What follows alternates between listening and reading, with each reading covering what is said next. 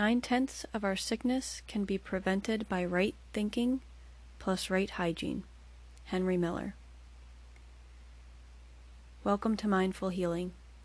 This is Mandy, and today we're going to talk about proper hygiene.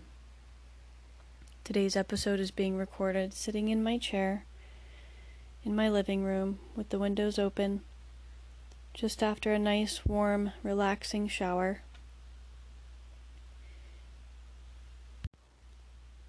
With everything going on in the world today, I just wanted to take a few minutes to remind everybody how important proper hygiene is to your mental health.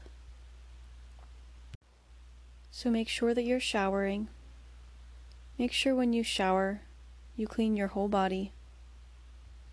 I'll admit, I don't wash my hair every time I shower, but I do wash my face, my whole body my legs, my feet, my toes, my hands. When I wake up after a bad sleep, a nice warm shower always helps to start my day. Or when I've had a bad day, a nice hot shower just before bed helps me relax.